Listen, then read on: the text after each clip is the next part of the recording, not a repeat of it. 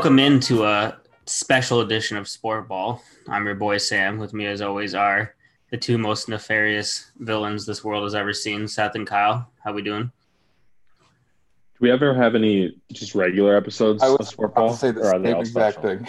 You know, I was debating not saying special, but I figure we're covering both the NBA and the NFL. That's special, you know. Hmm. I feel like we still do that most of them now. um, yeah, on today's pod, we're planning on starting off with our NBA biggest surprises so far of the year. Which spoiler alert will be, just be Kyle talking about his Stogie boys and how he's not surprised by how well they're playing, and You know me so and well. then we're gonna dive into the wild wild card weekend. I say wild twice because there's now six games instead of four. So clear your schedules and hunker down. Not like there's anything else to do anyway. Should we just dive right into it, boys? Sure. Why not? Oh, you don't have to all throw confetti in the air. My God. All right. Let's start off with the NBA. It's been, or there's a huge caveat here, obviously, because it's only been two weeks of basketball. Most teams have played around eight games. So about 10% of the season is done.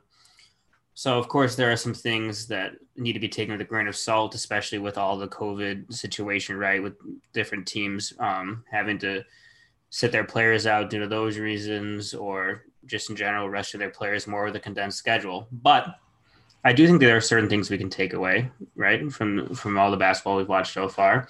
So we wanted to go over um, each of our three most surprising things that we've seen this season, whether it be a player, a team, or just a general trend. So who wants to start? Who wants the who wants the uh, responsibility?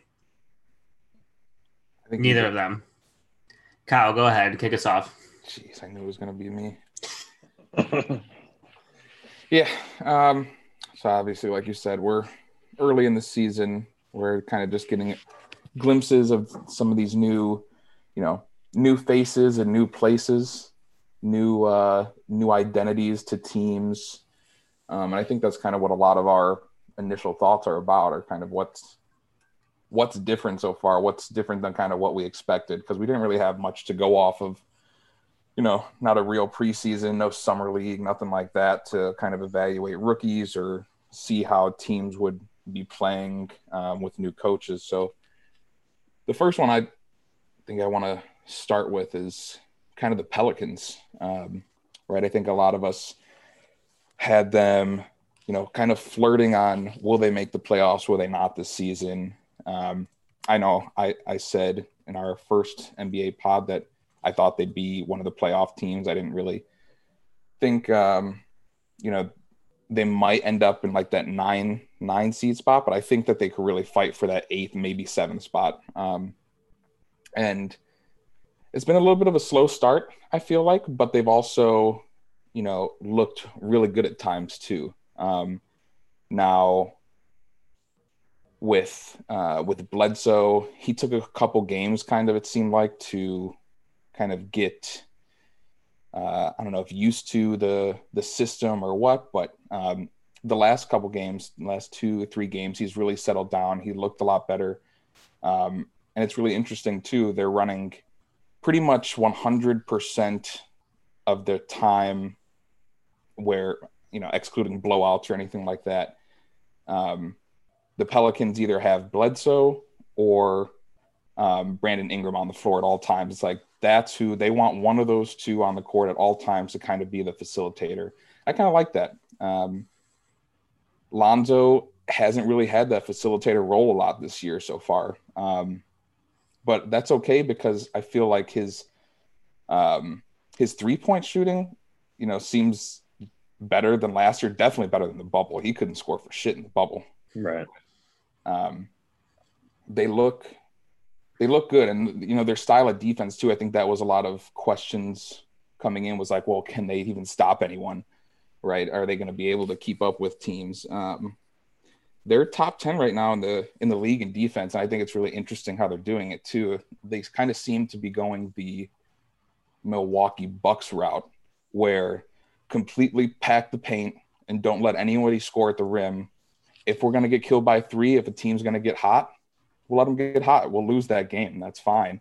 But they're going to bank on teams, you know, not shooting an outrageous percentage from three and preventing them from the easiest shot that there is in getting to the basket. So overall, um, impressed with the Pelicans. Still definitely think that they're going to be one of the playoff teams, and that's what I'm really excited to see. I really want to see Zion, especially, and Brandon Ingram. Those two are just such a force. It's kind of crazy. Like Brandon Ingram, he can't generate space. I feel like, but he doesn't need to. His length, his arms are so long. It doesn't even matter if someone's like defending him in his face. He shoots right yeah. over. Him. I um, I like this team more than I thought I would. So yeah. maybe a little surprise to me too. Um, I, I like what you brought up with Lonzo because I heard someone say early in the season, maybe it was their coach even, I don't even know, but that he should be a point guard in transition and a wing in the half court offense. And that seems obvious to say, and that's kind of how I think of him. But that's like more how they're running their offense this year, like you said, with Bledsoe and Ingram doing the distributing. Um, defensively, we'll see if it keeps up. They're fourth right now in defensive rating, but adjusted for opponents, looks like they're ninth. So we'll see if they start playing better offensive teams. But I do think a lot of it is real. Um, like you said, limiting shots at the rim and letting people take threes. I do still feel like, and they're young. I do still feel like Zion and Ingram, especially, just let blow bys and back cuts happen a couple times a game every time I watch them. So there's some shoring up to do there still. But I I agree that I have been surprised by how good this team has been so far. Yeah, I have too, and I've been kind of a skeptic of the Pelicans the last year or two, just with all the hype um, around Zion, and you know, I think it's deserved, but you know, we all kind of thought of them as a fringe playoff team last year and thought maybe they could make a run at the end of the season with Zion back and it was like oh they're really good if they just have Zion healthy and I just kind of want to see it first. Um, but certainly they're showing it to me early. I mean, they're four and three. It's not like they're undefeated, but um, and we'll see uh, how that defense kind of works. I mean, it's worked well for the Bucks over the last few years, um, but you just wonder if ste- if teams start exploiting that and you know making their open threes. Um, and it's certainly an interesting team the way it's constructed with some of these guys like Zion, where it's like, what position is he? Lonzo is like, what position is he? And then, you know, a traditional big like Steven Adams, who's maybe maybe his rebounding and shot blocking presence is really helping their defense compared to last year. So I still feel like they're in the playing game. Um, but yeah, you know, if they can keep it up and build off of this for the rest of the season, maybe they are a top six seed in the West. Yeah. Yeah, it'll be exciting. I mean, I'll be tuning in at least with that team that they're fun to watch. Mm-hmm. Um, all right, Seth, why don't you give your first most surprising thing? Yeah, my my most surprising um, one so far is another team that I feel like is kind of overachieving and even even more of a leap from my expectations to what they've done so far, which is our old favorite, the New York Knickerbockers. Sam was just like two years late on his prediction. Yeah. That happens uh, sometimes. That they'd make the playoffs. and Matt, it? No, well, it was, it was me one year, Matt the next year. Yeah, that's right. Nobody this year, which was our big mistake. Not really a mistake. no, I mean, I still don't think. I mean, maybe they could make the play-in game, but I don't think they'll make the playoffs, um, even with their hot start. And they've got. I haven't watched a ton of Knicks this year, um, but it's it seems like it's really been just incredible performances from Julius Randle and Alec Burks, both averaging more than 20 points a game so far. And then also just like all these players contributing something, right? There's been a lot of buzz last couple games about Immanuel Quickley. Mm-hmm. Um, He's nice coming in. Yeah, he looks pretty good. And then, you know, Obi Toppin's only played one game. So that that would be the reason for optimism is getting Obi in in the mix, um, you know, and really seeing what this team can do. But I just, you know, you look at the Eastern Conference standings, and to see where the Knicks are and where some of those other teams that we expected, like Toronto, which maybe we'll get to them in a in a little bit here, but it just feels unsustainable. And like you said, 90% of the season is yet to be played. So I think this is one where, hey, it's a cool uh, cool story early on. The Knicks look serviceable, but I could see them cratering later in the season. And by the end of the year, we're like, hell yeah! Remember when the Knicks started four and three? yeah, I mean, I don't think this team is going to be a, a, top seed in the East or anything. I think they could make the play in tournament, and I think that's probably their goal. I think the one real thing that we can take from this is that I think just Tom Thibodeau raises their floor, right? You know, I yeah. mean, we can no. assume that he just gets his team playing a little better on defense, um, moving the ball a little better on offense. Talent obviously still isn't there, so we're not going to expect them to catapult, you know, into anything but a playing team. But with with Tom as the coach, I could see them. I could see them, you know, going for that 10-9 seed. So my theory on it is the Knicks aren't full of a bunch of trash players like everybody initially thought. They have mm. good players, a couple. And they have so many injuries right now. And Tom Thibodeau is playing his starters like over 40 minutes a game. If any, if the Bucks were to during the regular season run their starters 42 minutes a game, they might lose three games a year. That's, That's, the thing, right? It's like yeah. if you're going to be playing starters, yeah, more than like 65, 70% of the time against second units, which is what he's doing right now, you'd right. expect them to do well. That's fair. Like maybe we should have seen this coming because you know in Minnesota he took that team like to I the said, first playoffs. Help, right, and it doesn't help that they have like four or five injuries right now too. Yeah, and and what he's done historically is he takes the team to the playoffs, raises their floor, and then in two years all their stars are out of the league with knee injuries. So, so RJ, you have three years left. Um, all right, let's go to my first most surprising thing. The one and only Christian Wood. I was texting Kyle about this last oh. week. The man is averaging 24 and 10, two blocks so far for Houston. Obviously, they've only played a few games, but certainly gaudy numbers. And offensively, he's been outstanding. Defensively, when I watch him, he could improve a little, but you know. And this is this is a guy that came out of nowhere. I was looking it up. He had 72 career games over his five seasons before last year. What's that, Seth? Before last year, okay. Yeah, yeah. And he was just basically a G League player before last year. And last year he had a decent run with the Pistons the man doesn't even have a nickname on Basketball Reference. That's when you know. All right, you convinced me then. My I was going to push back on that. It's but... Christian Too Good Wood. That's good. Let's put welcome. that in. Um, so too good. If you donate, I'm pretty sure you could. If you donate to Basketball Reference, they'll uh, let you edit stuff on pages. How have we not done this yet? I thought about it for Nikola Jokic, but they can only. I think you can only have like one person donate and someone's already donated for Jokic, so I couldn't do anything. Mm. I was gonna say that could be how you get your German chocolate cake in for Schroeder. it's not on there already. yeah.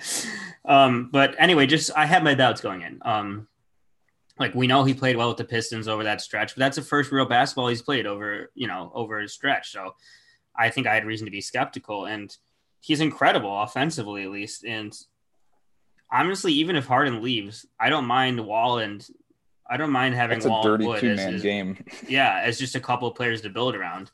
So yeah, I really like the way he's played so far. I was telling Kyle, it's like it's almost as if Hassan Whiteside had been like had the offensive skill set of like Karl-Anthony Towns or something. Like the way the way this guy comes out of the G League and I'm seeing him handle the ball and shoot threes with efficiency. It's it's been great to watch and I'm it's a good story, and uh, I've been enjoying watching Houston for that reason and that reason alone. Because you know I don't like watching them usually. Such a hater.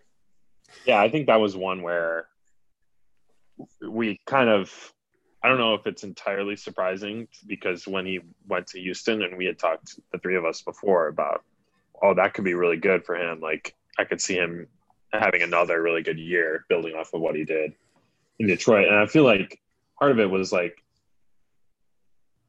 we yeah, it was one year sample size, but I think if he hadn't been buried in Detroit and if he was on a different team that we watched more or that was in the playoffs, we wouldn't be as surprised as we are now. But he was also better than a lot of the players Detroit was rolling out to, and he just didn't see the court. It's it's crazy. It's like Sam said, he was talking to me about it, and it's like I've loved Christian Wood because I'm a weirdo and like watch summer league stuff, and he absolutely dominated summer league when he was, you know, there. Um, and he was just like a, a um, what did I say? Uh, a G League um, journeyman. Like he just Yeah. went to a whole bunch of different teams, and then finally, you know, who was it? Was it the Pelicans? I think he had like one game where there was a bunch of injuries, and uh, they let him play, and he just went off for like twenty something points, thirteen rebounds, in like eighteen minutes or something. And then never saw the court again for the Pelicans. Detroit got him. You know, he played in 62 games, but he only started 12. But it was obvious that he was one of their best players, and they just let him walk and then decided to sign like six big men for some reason and let him go. Um, yeah, man, he's he's like a unicorn. It's crazy. He's so good. He's like improved a lot too with his ball handling. Um, his he's playing like 15 more obviously only a couple games in but compared to last year he's playing like 15 more minutes a game his usage percentage is higher already. Like if he's going to be playing 15 more minutes a game even 12 more minutes than he was last year has a higher usage percentage he's just going to be an animal. He's going to be a consistent like he already is double double threat every night. And he's in like the 85th percentile in the league in blocks too. Like good luck.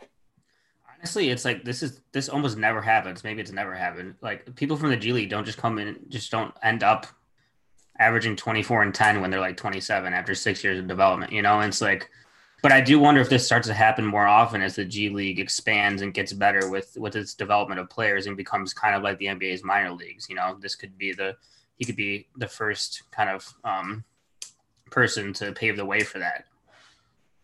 So it's interesting. Yeah. Yeah, it'd be cool to see for sure. Uh, all right, Seth, give me your second most interesting thing. Surprising, So- interesting, whatever you want to say.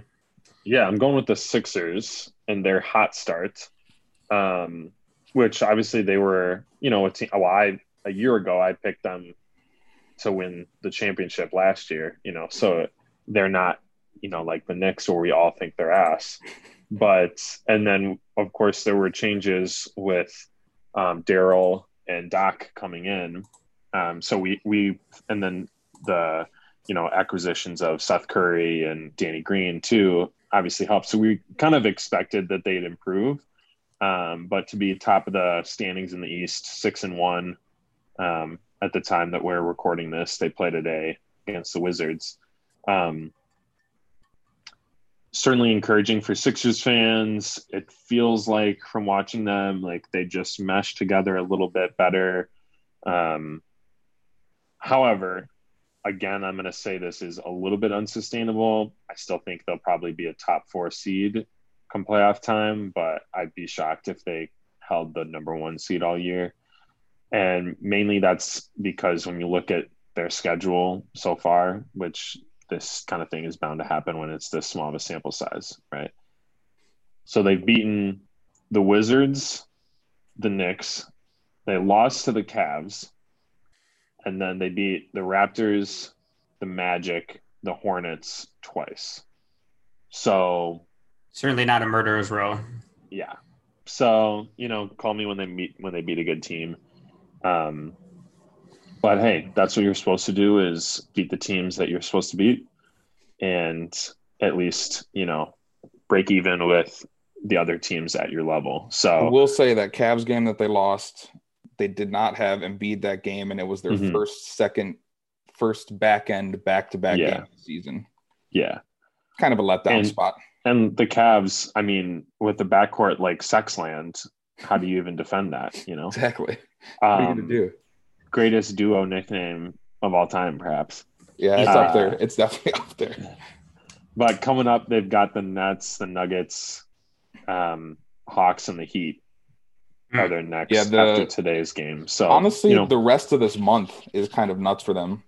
Nets, Nuggets, Heat, Celtics twice, Lakers, Yeah. Heat twice actually. yeah. So I think we'll we'll learn a lot more about how real that team is over the Yeah. next few weeks. yeah, we'll touch base after they play real teams. But I will say that this is kind of the team I expected to see last year. I mean, they're first in defensive rating, which is kind of what we expected them to be last year. Right. And it's funny because they got rid of two solid defenders for two. You know, I mean, Seth Curry's not great defense, and Danny not at this point of his career. So, I mean, I feel They like have the better Curry brother, so right, That's the truth. We've all he's never got the same opportunities. He's got it now, and he's shooting over fifty percent from the three point line. I will say Yeah. I've been surprised by Seth having more um, offensive skills than I expected, even more than he showed in Dallas. I feel like maybe it's just because all he was asked to do in Dallas off of he Luka didn't have shoot, but opportunity. he's got a little more. He's got a little more off the bounce, off the bounce. Yeah, he um, does. yeah, than I expected. Yeah, that's a good one. Um, Kyle, who's your second most surprising thing? Um, I mean, I can't go a show without talking about the Denver Nuggets. So, um, all aboard the Big Honey MVP season. Uh, the man is just, the man is nonstop. It's just outrageous every night. It's chalk it up for a triple double, and he, it's not even like, like it's efficient too. It's not like Russell Westbrook averaging a triple double in a season where he shoots like 38% from the field and he's taking 30 shots. Nikola's going to have average a triple double for the season as a big man and shoot a very efficient percentage. Um, the problem is, I don't know what that team's going to do about defense because Gary Harris might be the most washed player in the league. Uh, Paul Millsap is the worst in the app these days. Well, they don't play in an Applebee's. It seems like enough. So and I mean, um, and and then you know Jamal's been very hot and cold to start the season. So I mean, he had back to back games just the other day where he looked like Bubble Jamal, where he dropped thirty five plus points, and then last night against the Timberwolves, he just took like seven shots. I think he made like one of them. He had like eight points or something, and it's like that's how he started the season too. So it's like if Jamal can ever be consistently not even as good as he was in the bubble, but just consistent, plus what Jokic can provide, um, they have everything I think that they would need to be a top tier offensive team. And I think they are. It's just a matter of I don't know. They can't stop anyone on defense, Yeah. but again, I think once everyone's healthy, that might not be a problem. So Kyle, I said this to Sam the other day, and given your um, affinity for Nuggets players, I'm curious to hear your reaction. Is Michael Porter Jr. just a six ten version of Zach LaVine? That's a good question.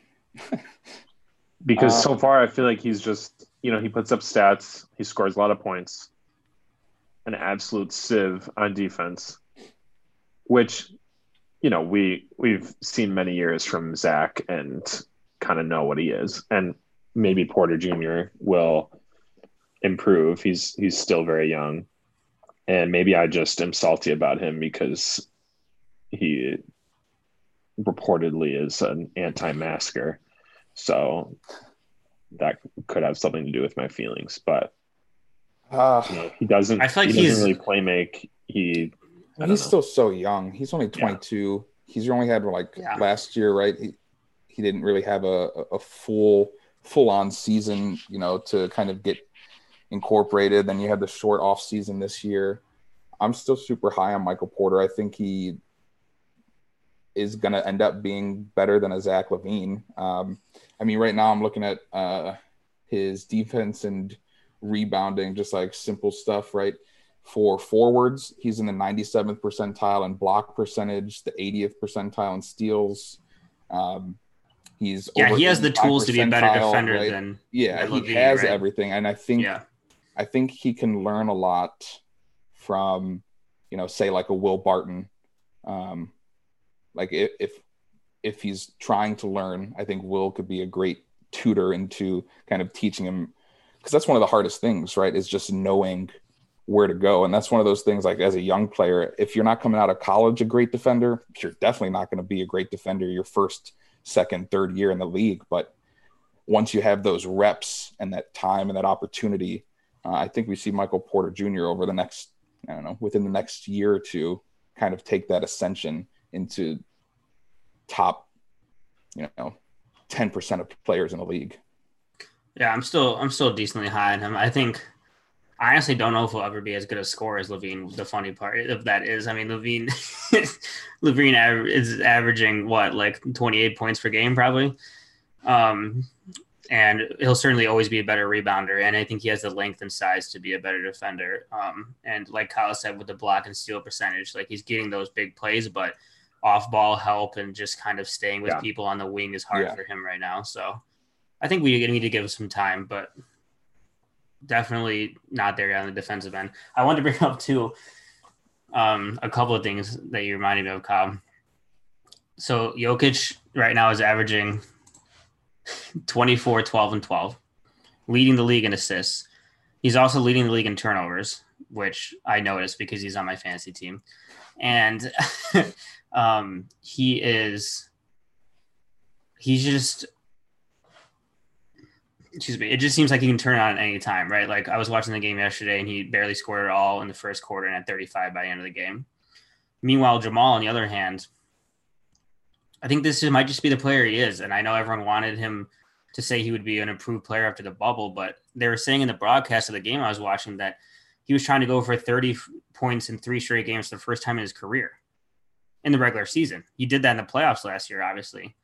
And it's like, wouldn't you think he had done that by now? You know, that kind of type of scorer, mm-hmm. and he mm-hmm. hasn't because he's just so inconsistent. I just don't know if he'll ever become that consistent player. Um, but offensively, at least with Jokic there, I think that's okay. Defensively, they're 30th in the league, which is bad because there's there's 30 teams, as we know. So I think if they bump that up to middle of the league, we're still looking at the team we thought we were, but it's definitely concerning so far. Yeah, I think, like you said, Jamal doesn't have that game to game consistency on offense, but they don't really need him to. Their offense is already great. Yeah. And if he could focus in a little bit more and kind of like Jokic does, like you're saying, like you get the feeling watching him that he's always in control of the game. He lets the game come to him. He can turn his scoring on and off at will, you know, depending on what the team needs at the time. And with some... Jamal, it feels like it's like, okay, does he have it or does he not on any particular night? And you can't really trust him to like just fill the gaps that the team needs. So I I my hope for the Denver Nuggets is that they can that Jamal can figure out okay if I'm not if I'm not lighting it up on offense I'm going to really just dig in on the defensive end and shut some people down because if he's not doing either it's it's going to be tough for them to just be in a shootout every game. Yeah. Yeah. Yep. I agree. Okay. Some of some of Jokic's passes this year have been absolutely insane. I've watched some of the breakdowns. I, I follow. There's a um, a Denver sports uh, coop that um, started like a couple years ago. Um, it's called DNVR, obviously for Denver.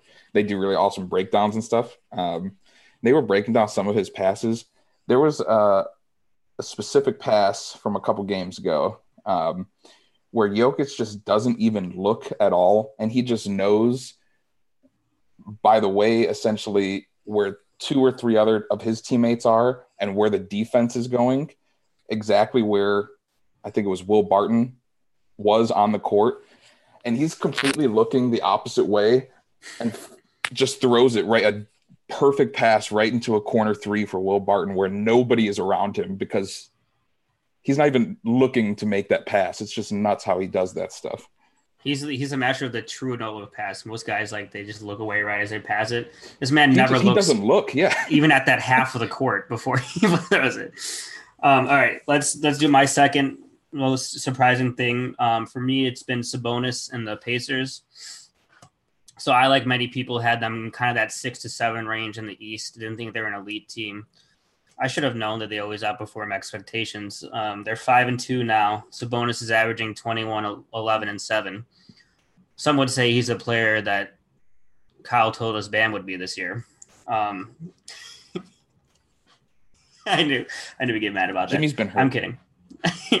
so their new coach, uh, Nate Bjorkgren, Bjorkgren, I believe. I don't know exactly how it's pronounced, but I really like the way he's running this offense now. Um, it really runs through Sabonis at, at the elbows, and it looks great. And I, I wonder, I do wonder how long Miles Turner and Victor Oladipo are going to be happy on this team because Brogdon and Sabonis are running really this team, and as they know, should though, as they should, and they're doing well. But we know that Oladipo probably has um, probably has dreams of being bigger than that.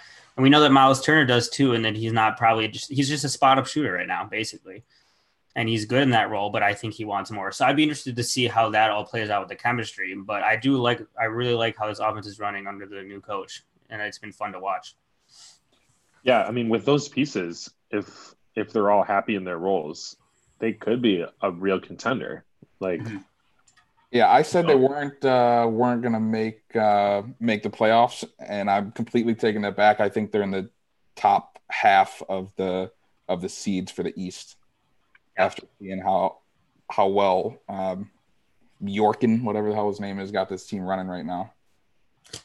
Yeah, maybe we can use this to actually just pivot into my third most surprising thing because I feel like these two teams have flipped flipped for me, and we'll speed through these these these last three because we're behind on time. But the Raptors were kind of the team I thought the Pacers would be. I thought they would be up in those that top four to five because that's what they do every year. They're one and five. Again, it's early, but they're shooting terribly. That'll get better. Um, they're 29th in offense and still second in defense. So that defense is still great. But offensively, I think I, I think maybe we underestimated the loss of Ibaka and Gasol, um, especially in the half court offense, because we know this team is great in, in transition, but not when things slow down. And I think obviously Mark with his passing and Serge with his pick and pop, they help that offense move a lot. And now they're with they have um instead they have Baynes starting uh, Boucher, Boucher, Boucher coming off the bench. And they're just not as good as Ibaka and, and Gasol. And I think that hurts them more than I thought it would. Now, I, am I going to pick them to miss the playoffs? No. But I, I hesitate to think now, given what I've seen, that with an offense like they have right now, they can be a top four seed in the East. Yeah, I think top four seed might be a stretch. And I think for sure the departure of those two bigs and then also just Pascal. I don't know what it is if if teams have just figured out his moves, if he's in a slump, if it's um you know psychologically or or mentally messing up his, routine because as we saw and he, he talked about that being a factor in the bubble and just not adjusting to it well and yeah, before the bubble, I'm pretty sure he even mentioned that he didn't play any basketball for three months leading up right. to the bubble. right. And now they're in Tampa and still like outside of their normal routine and their normal, you know, training facilities and all of that. So, you know, I don't, I don't know to the extent that that is impacting his play and what that means for the future. If that's something that you know is going to change as he settles in or what but it's like i don't know pretty concerning where last year wasn't he like third team all nba last year and yep. you know we're we're like oh yeah he basically stepped up and replaced like 90% of what Kawhi was for that team and now he's like barely above replacement level i feel like for them yeah. so I, am just wondering if we're going to ever see that Pascal again. Yeah. Kyle, any thoughts on the Raptors? Um, obviously, like we've said, they're one of the best defensive teams in the league. That's not a question. Um, they have the goat. They have OG. So um, really just bolsters the defense and can defend anyone. But uh, Nick Nurse, I don't know if you you guys probably haven't been following as closely as I have, but after every single game, he's been calling out by name so many different players and just saying like specifically Norman Powell has gotten it quite a bit. Um, him and um, oh, who else he called out? Him and uh, Matt Thomas. He's just like there are two best scorers, and right now they're shooting worse than I'm pretty sure anyone in the league is essentially what he said. He's like, we can't go on and play games like this. Uh, our team is 100% better than what we're playing at right now, but we just we can't score. So he knows it. There's just something like these are Norman Powell and Matt Thomas are two what were rather efficient scorers last year. And I don't think just over a short off season that just like disappears. They're just in right. a funk right now. So yeah. I'm not worried at all. They're going to make the playoffs. What I think I had them right. I think I had them as a top four team. That's still not out of the question. We're only seven, eight games into the season. So yeah, I'm not too worried. Fred VanVleet's looking great. Team. OG is looking great. Yeah. Uh, Seth, who's your what's your third most surprising thing? Yes, yeah, so this is another one where it's you know we had kind of saw this coming, similar to Christian Wood, um, where all three of us, I think, and a lot of other people like this team um, to really improve on last year, and that's the Phoenix Suns. Um, so they're five and two right now, and really, to me, it's it's adding in Chris Paul to a team that already was looking really good, obviously 8 0 in the bubble at the end of last year. And what's been surprising for me was some of the contributions from some of those other other players, Mikal Bridges, Cam Johnson, Jay Crowder, Saric, like having all of those pieces um, to go along with kind of your your main trio with Chris, Booker, and Ayton was really like those those guys have been coming through. And you know i really think it's it's having someone like chris paul who's one of the greatest players in the league at running an offense at facilitating at getting people the ball in situations where they can succeed.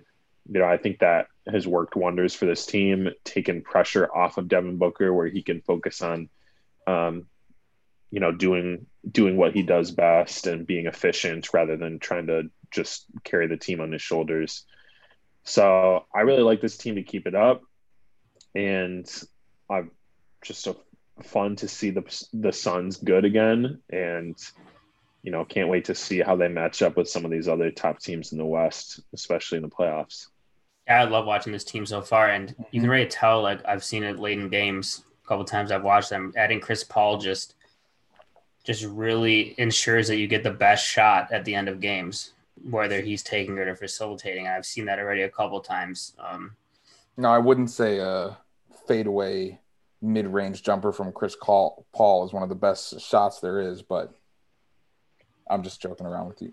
oh, I would, but yeah, it's it's been great to watch. Ayton haven't hasn't even been good yet, so you know when he he's finds his role, the last like two three games, he's been yeah I think he's starting to find his role in this offense, and when he does, I think they can even be more potent than they already are. So, I, I might, I might have been too low on them coming to the season when I thought they were a solid, you know, seventh or eighth seed. I think they could, they could easily get a top six seed. So, I'm excited to watch this team play for the rest of the season. Yeah, I'm with you too. And the, I've been all on, all aboard the Mikal Bridges breakout year, and man, he looks fantastic. Like he has no hesitation in his offensive game anymore. He's a lockdown defender um, he's awesome. And then obviously the the Jay Crowder three and D has been great for them, right? They just kind of have at least their starting five um, really has what you're looking for in a starting five, right? In this in this yeah. NBA.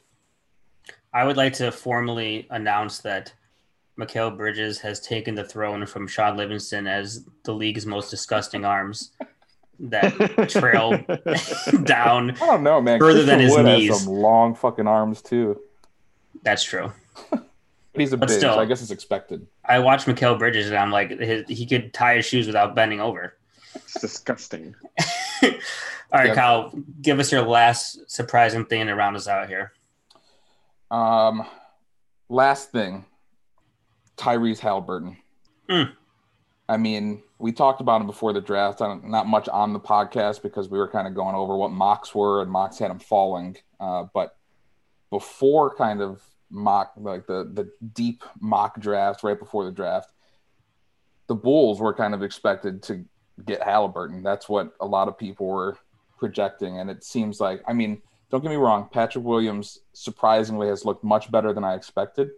Uh, but Tyrese Halliburton is a different breed, dude. He is like he's not requiring you know a ton of usage. He's not starting, but he doesn't need to. He's already like there. We're five games in. He's being relied on to run the entire second unit. Uh, he's closing games already during timeouts, during media stops. He's sitting there at the end of games telling other players on the Sun or on the Suns on um, the Kings on the Kings. Jesus, hope he's not telling his opponents where to go.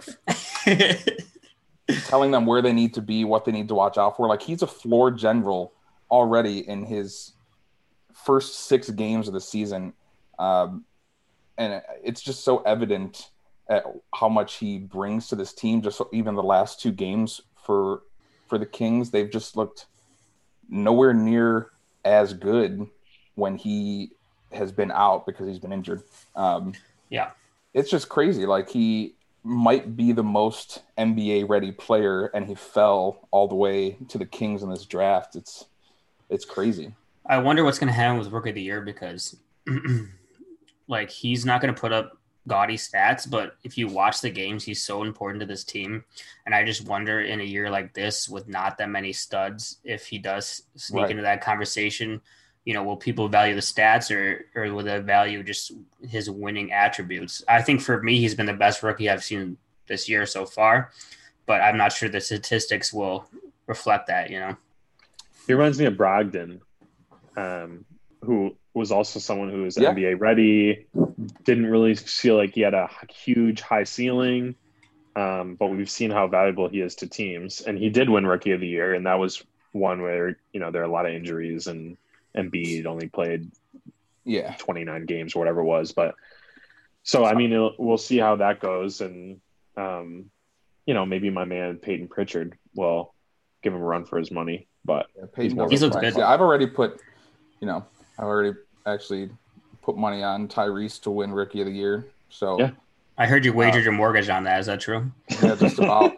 um, find a new house. Uh, at the end of the season. But no, one of the things I think too, you know, I don't know how much voters put into uh, teams or, or, rookies whose teams make the playoffs, but mm. I think of the rookies right now that are like in the conversation for rookie of the year, the Kings are a dark horse to sneak in as an eight seed. Um, mm-hmm. Like I don't think LaMelo's going to play more. He's going to definitely put up more counting stats, most likely, but they're not making the playoffs in the East. I'll tell you that right now. Yeah. Not sure the Warriors are even going to make the playoffs anymore. Um, James Wiseman still looks raw, but he's going to put up stats too. If the Kings could sneak in, and Tyrese is one of the reasons, I, I like those odds.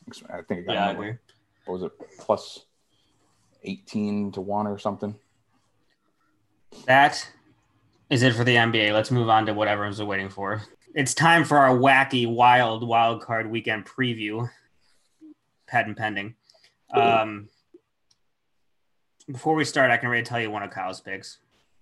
It'll be the Washington football team over the Bucs. We all know it. It has all the elements he loves. An underdog going against Tom Brady. So just mark that in right now. An injured Mike Evans who sucks anyways even though he's the only player to ever put up a thousand yards for his first seven seasons of his career. Who cares? Exactly. At but what cost? that's not where we're starting. We're starting with the Colts at the Bills. First game on Saturday. Bills. We must apologize too to our one listener, Nick Merlina, who uh, I think we said could come on this um, preview podcast for NFL playoffs, but we know oh, he's oh, yeah. busy. He's engaged. He's got a dog, and uh, it's a wild card weekend. He's working, so he can't he has no time for us. Well, if the Colts win, we'll have so. him on. How about that? Right. Yeah. He's doing um, ACT prep. He's busy guy. yeah. So, so the Bills have suddenly become the darlings of the AFC. See a lot of people out there saying that they should be the favorites to make the Super Bowl. Not sure I'm quite there yet, but they are fourth in DVOA, which you know I love. Um, Colts, surprisingly, Jonathan Taylor was third in rushing yards this year, despite uh, the coaches sitting him every other game for fumbling. So that's not surprising that's, to me. Yeah, that's a big matchup there against the uh, the weak Bills running defense. So how do we see this game going, guys? this game's interesting because I really want to pick the Colts to win, but at the same time, you just can't overlook the fact that what Josh Allen has done, especially the last three, four weeks, uh, especially with Stefon Diggs and Cole Beasley, and they're not even running the ball. They might average, they might have less than ten rush attempts this weekend, and that's scary with how accurate he's become and just how incredible the rest of their playmakers are, um, and how good of an offensive coordinator Brian Daboll is. So I'm gonna go with the Bills against my against my want of the Colts to win, just because you know I love Jonathan Taylor. Running backs don't matter, but rookie running backs do. You heard it here first, Seth. Yeah, I mean the Bills have just shown us too much over the, uh, especially the second half of the year to pick against them here in the first round.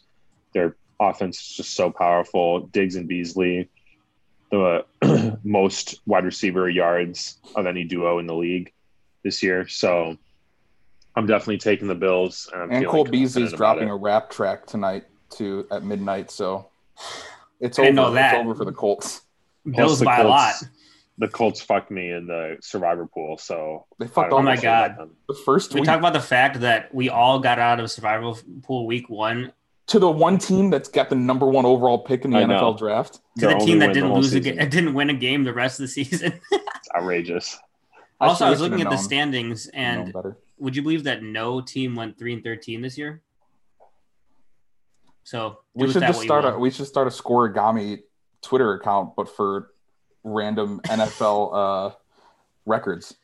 Yeah, um, I'm going to take the Bills in this game, like you guys said. I honestly wish both these teams were playing someone different because I would want to pick them both. You know, I like I, I like the Colts and I think the Bills are great, but I'll take the Bills in this game. Next game we can breeze over. I'm not actually that excited about this game. I've seen it already twice this year. Um, but we have the Rams at the Seahawks midday Saturday. Uh, the Rams, I'm sorry, the Seahawks favored by four. So for the Rams, Goff may not play, which honestly, does that really make a difference? We got, got John, boy John, John Wolford, baby, from John Wolford, yeah, and Kupp should be back, so that helps them. Um, Seth, why don't you just start and tell us why you think the Seahawks, Seahawks are going to win? I mean, Russell Wilson, the love of my life, uh, who's not one. throwing nowhere near as much as he was at the beginning of the season. It's true. It honestly is a bit concerning, um, but if you're choosing between Russell Wilson and John Wolford, that's just I one mean, player though on each team. I know. But it's a quarterback, which is the, arguably the most important position in professional. I can tell you right now that Russ is probably going to have under 25 passing attempts, and that's not a recipe for success. We got to pound Carson under in this game. And Carlos pound. Hyde are definitely each going to have at yeah. least 18 touches each. So, Kyle, you have the guts to pick the Rams? I do. Yeah, I'm picking the Rams. I could have. I should have said that before too. I would. I would have known that was one of your picks. Yep. You know, I honestly just don't feel like either of these teams are making the, the conference championship. I don't know. I don't like either. oh teams. no, I don't like either of them to make the conference championship. Honestly, I wagered. I go, told you guys I wagered on the Rams before the season at fifteen to one. I've already cashed that out and made my money back yeah. because I I didn't even want the fifteen to one. Yeah. um, so both these teams are ass. I'll take the Seahawks, um, because I like Russ and I just don't like what I see from the Rams. But I wouldn't be surprised if the Rams win this game. Yeah, I mean, no one's going to be surprised. A lot of people are going to expect them to win the game, but I'd be surprised. I mean, I'm pretty sure I mean, Pete Carroll just recently said like, "Our defense is playing better. We don't need to throw as much." That's not how it works. Just because you have a good defense doesn't mean that you destroy your offense. Like I was, I was about to say, terrible analogy. Not even an. I was about to say. Uh, I mean, Seattle wins the coaching battle. Pete Carroll over Sean McVay. So that alone. I mean, who was in the playoff or who was in the um, the Super Bowl most recent? Who has won a Super Bowl? Huh? Who decided to throw the ball at the one yard line when Marshawn Lynch was on your team? All right, yeah. So that'll be. I hated that. I don't know. I'm, I'm pretty bored of that game already. Let's get that over with. Both neither team's gonna make it far anyway. Now the aforementioned uh, Bucs at the Washington football team. Outrageous that we have a seven and nine team hosting a playoff game. Bucs are favored by eight and a half. So we've had two sub 500 teams make the playoffs, and they both won. I don't know what that means for us. And we've also had two underdogs this big at home, and they both won. So, though It none of makes those, me a little nervous. yeah, but none of those have been playing Tom Brady, to my knowledge. So, I mean, this would be Tom Brady at Brady's the worst oldest ever. age he's ever been. True. Can't argue with his that. Number We one all are. receiver out. We've all never been as old as we are. This is true. Um, Kyle, why don't you go on a rant about why they shouldn't, why they should have rested their starters last week and not gotten Mike Evans injured? I mean, obviously, that's exactly why they wanted to get Mike Evans a record.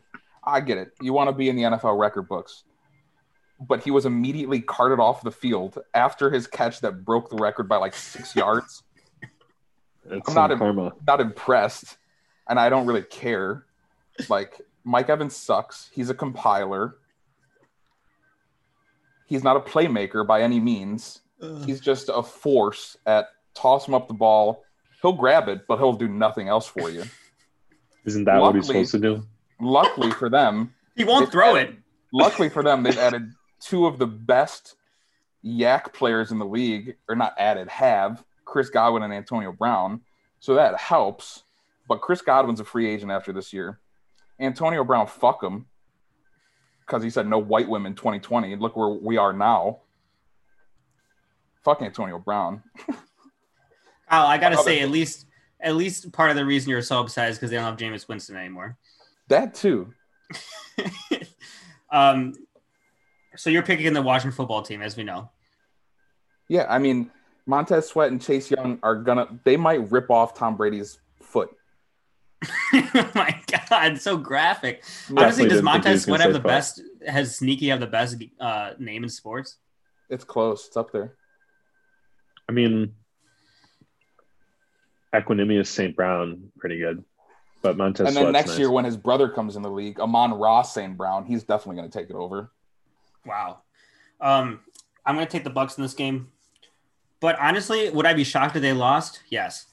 I think that it's so funny because like I could see them making the Super Bowl if they just beat Green Bay, and then like I could also see them losing this game just because they get so much pressure on Tom. I don't know. I'm not going to bet on this game. I'm staying away. I'm just going to see what take happens. Washington But points.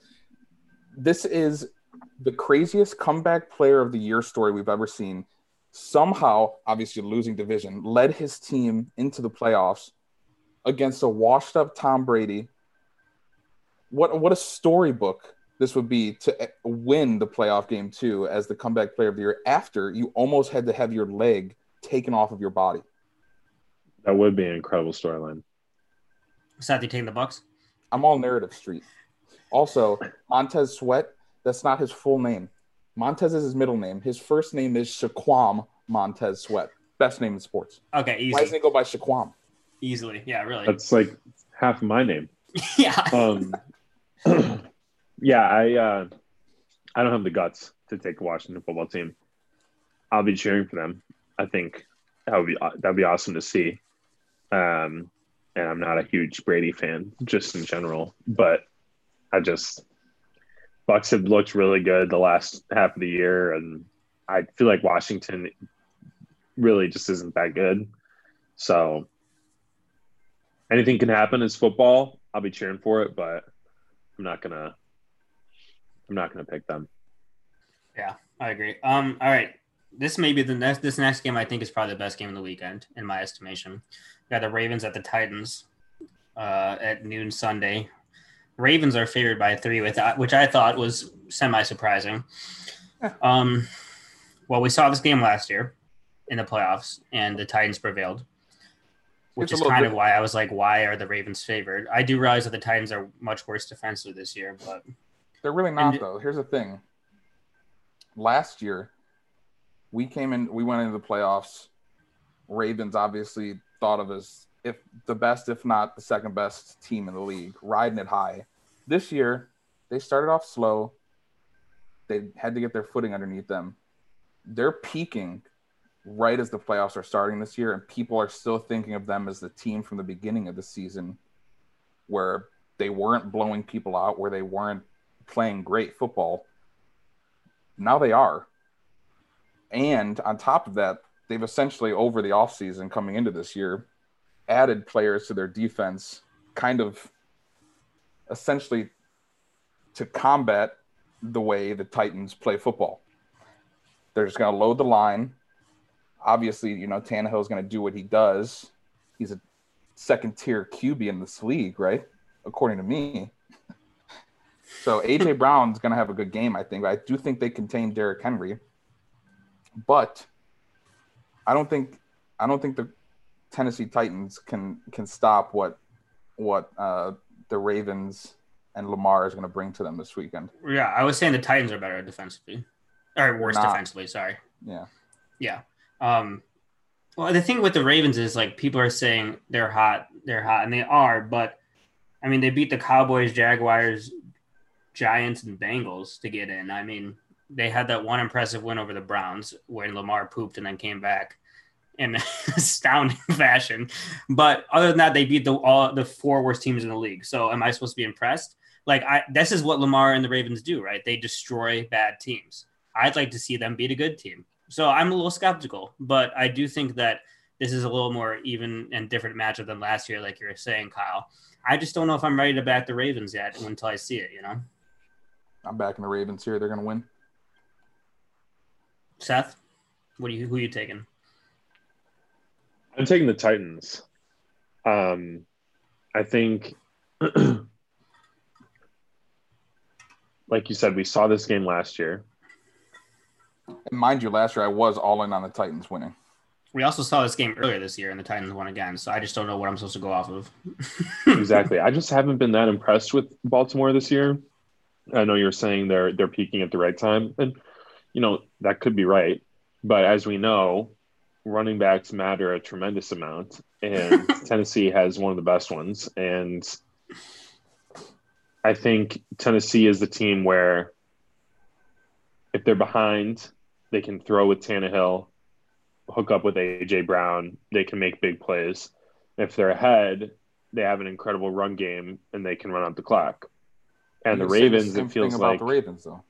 I just don't have as much confidence in Lamar throwing the ball or The thing is though, Lamar doesn't have game to throw the ball to change a game. He could change a game with his legs. true. Listen, this is the top most toss up game of the weekend for me. Yeah. Um, I'm going to take the Titans until I see it, but if the Ravens want to show me that they can beat a good team, I'll be glad to see it. Like I love Lamar. I'm, you know, I'd be happy to see that. They just haven't Big had trust. playoff success yet. Big trust. Um, let's go to the next game. Our Chicago Bears at the Saints. Midday Sunday. Saints are favored by nine and a half. Should probably be 17 and a half. Um, Kyle, why don't you just tell me why the Bears are going to win? I wish I could, and I've been trying to talk myself into it for Wow. days, for days. But I just trust me, I'm rooting for the Bears through and through, but I can't say that they're going to win the game. I did see that this is crazy, but at 40 to 1 odds, you could bet on um, Alvin Kamara to lead uh, players in the postseason in receiving yards. If they end up playing all the way through to the Super Bowl, he has an extra game on top of anyone from Green Bay or Kansas City. And we know that, Yeah, I can see that that. they love to toss the ball to him underneath. Yeah, I was going to say that that's people are are always saying like Drew Brees has a noodle arm, or maybe that's just us He saying does that. have a, he does. and we're right. But the thing is, it reminds me of obviously two completely different teams. It reminds me of the Super Bowl that the Bears were in a few years ago. Not a few, I don't know. I was like 11, but it seems like only yesterday, where Peyton Manning just threw short passes and just diced us up because that's the way to be the defense that we had. Similar thing in this game, I think. Drew Brees is smart. He knows how to get those passes off. We, we it was stark in watching Taysom Hill try to make those passes when with him not being able to. Um, and I think with the kind of pressure that our defense brings, that's what you would do to beat us. So I don't see this game going well for this. I'll take the Saints. Um, obviously, I'd be ecstatic if the Bears won, but I don't see a large chance of that happening. Yeah, in our little uh, playoff prediction pool, um, confidence, confidence pool, I'm putting 10 on this game. I was saved the most for the Super Bowl to make it fun, but this is going to be my lock of the week, if you will, taking Mhm. the Saints. Well, you got to put 12 on it then because we have 13 points this year. Mm, good point. Twelve. Now, I haven't looked at it. I can see the Bears winning if they get to.